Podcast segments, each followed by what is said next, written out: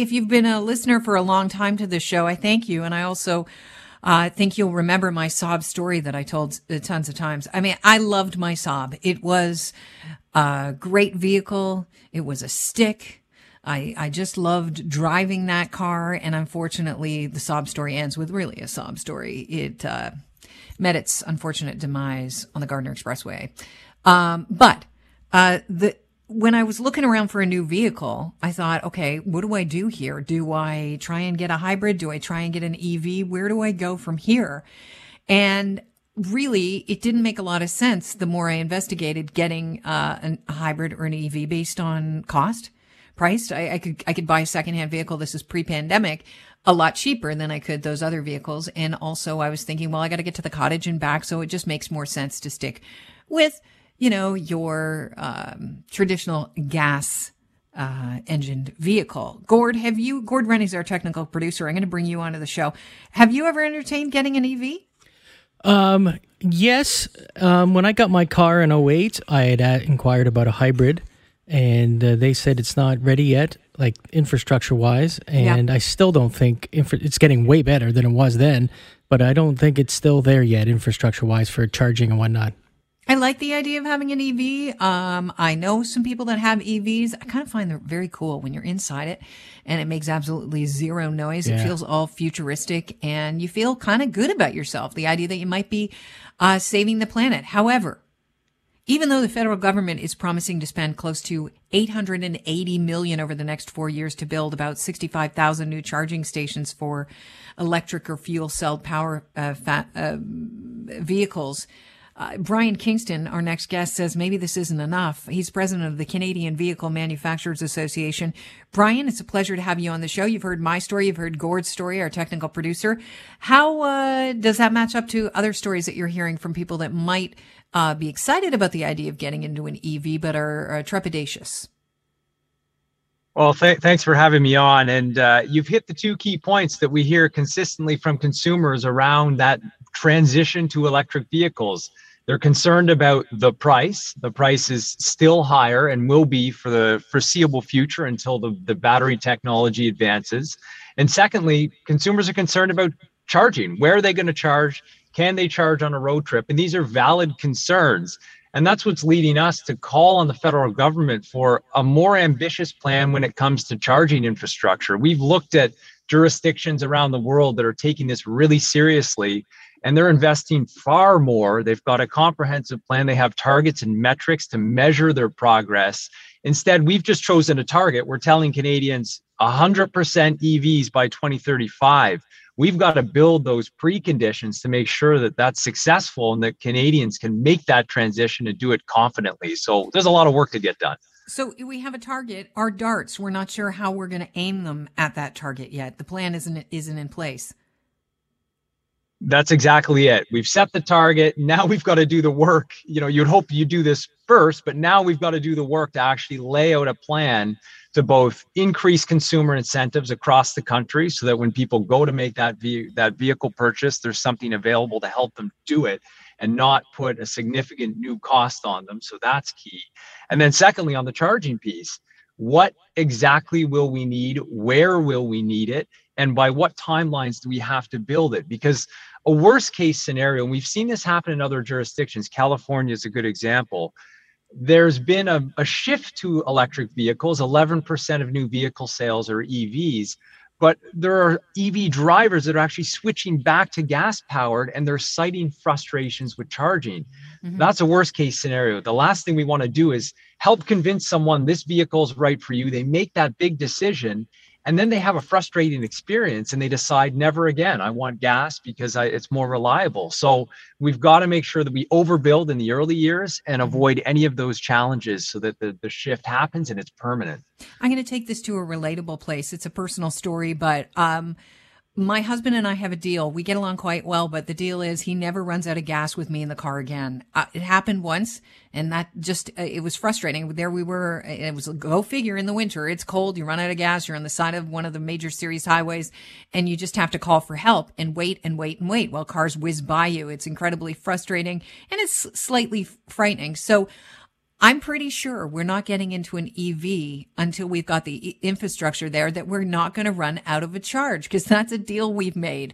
Um, what is the biggest challenge when it comes to building a network uh, of charging stations across Canada? Is it uh, the lack of um, cash that the government's throwing at it? Is it topography? Is it is it more?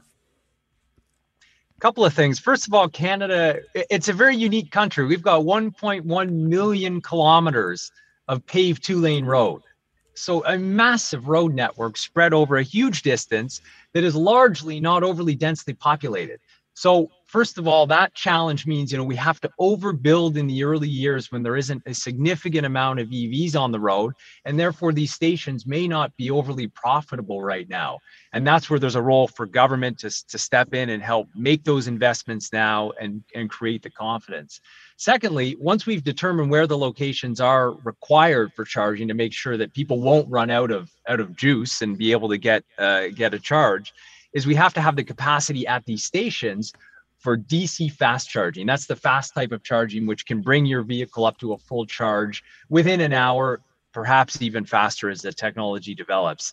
So we have to have enough charging ports at these stations so that I, you know, I, I do a lot of trips to Toronto, uh, between Toronto and Ottawa. The last thing you want to do is pull off into an ONroute find out there's only four chargers and there's 15 people in front of you. And next you know next you know you're you're going to be sitting there for three four hours. So we've got to find the right locations and make sure we put the capacity in place we're speaking with Brian Kingston, who's president of the Canadian Vehicle Manufacturers Association. You represent three of Canada's biggest automakers, Ford, GM, and the multinational Stellantis. Uh, tell us where, or is that right? Stellantis is that is that the correct pronunciation?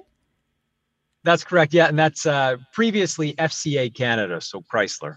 Right. So it was Dodge, Jeep, Chrysler, uh, and they merged. So, uh, what are they saying about how committed they are to the transition to, to electric vehicles and the infrastructure around the country?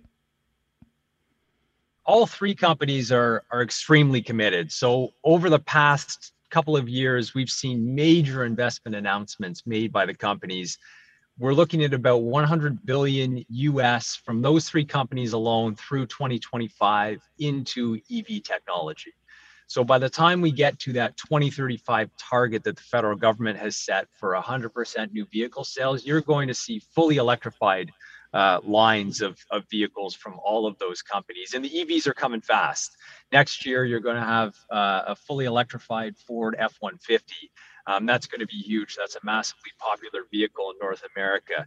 Um, you will see larger SUVs, which Canadians tend to, to really like to drive, coming in fully electrified models. So uh, there's a huge change underway right now in the industry, and it, it's going to mean that when you start going to the lot next year and the year after, you're going to see a, a lot of different options that will suit your needs and be fully electrified, which is a huge change.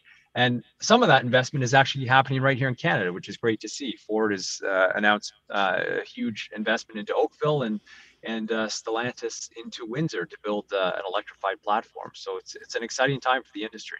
Brian, you know, being the president of the Canadian Vehicle Manufacturers Association, you clearly have to know your stuff. You're doing your homework.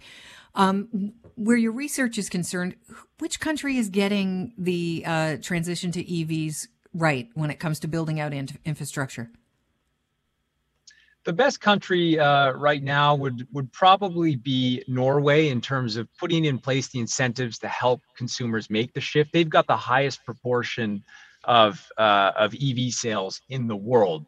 Now, it's not a direct comparison for Canada because Norway has a population that's relatively concentrated uh, around the capital. Um, and while you've got people out in rural areas, it's not nearly as significant as Canada's rural population, which is 20% of the overall population. So it's easier in a sense for them to build that infrastructure.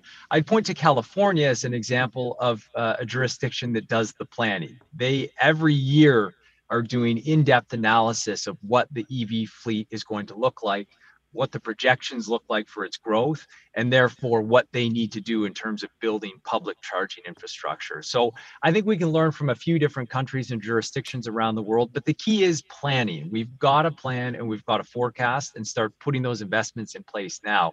The other piece that I didn't even get into is electricity generation and transmission. That's another key piece of this. You've got to build the chargers, but you also have to make sure you're creating the electricity to power all these vehicles. So that's another big piece of this puzzle, which we're not talking about in, in a big enough way right now. Brian, I want to thank you for uh, pointing some of the uh, things, the challenges that lie ahead of us as we get ready to make the transition to electric vehicles because it's coming. It's coming fast. It's exciting, but there's a lot to get done. Brian, I appreciate your time. You have yourself a good day. Thanks, you too. Brian Kingston is president of the Canadian Vehicle Manufacturers Association.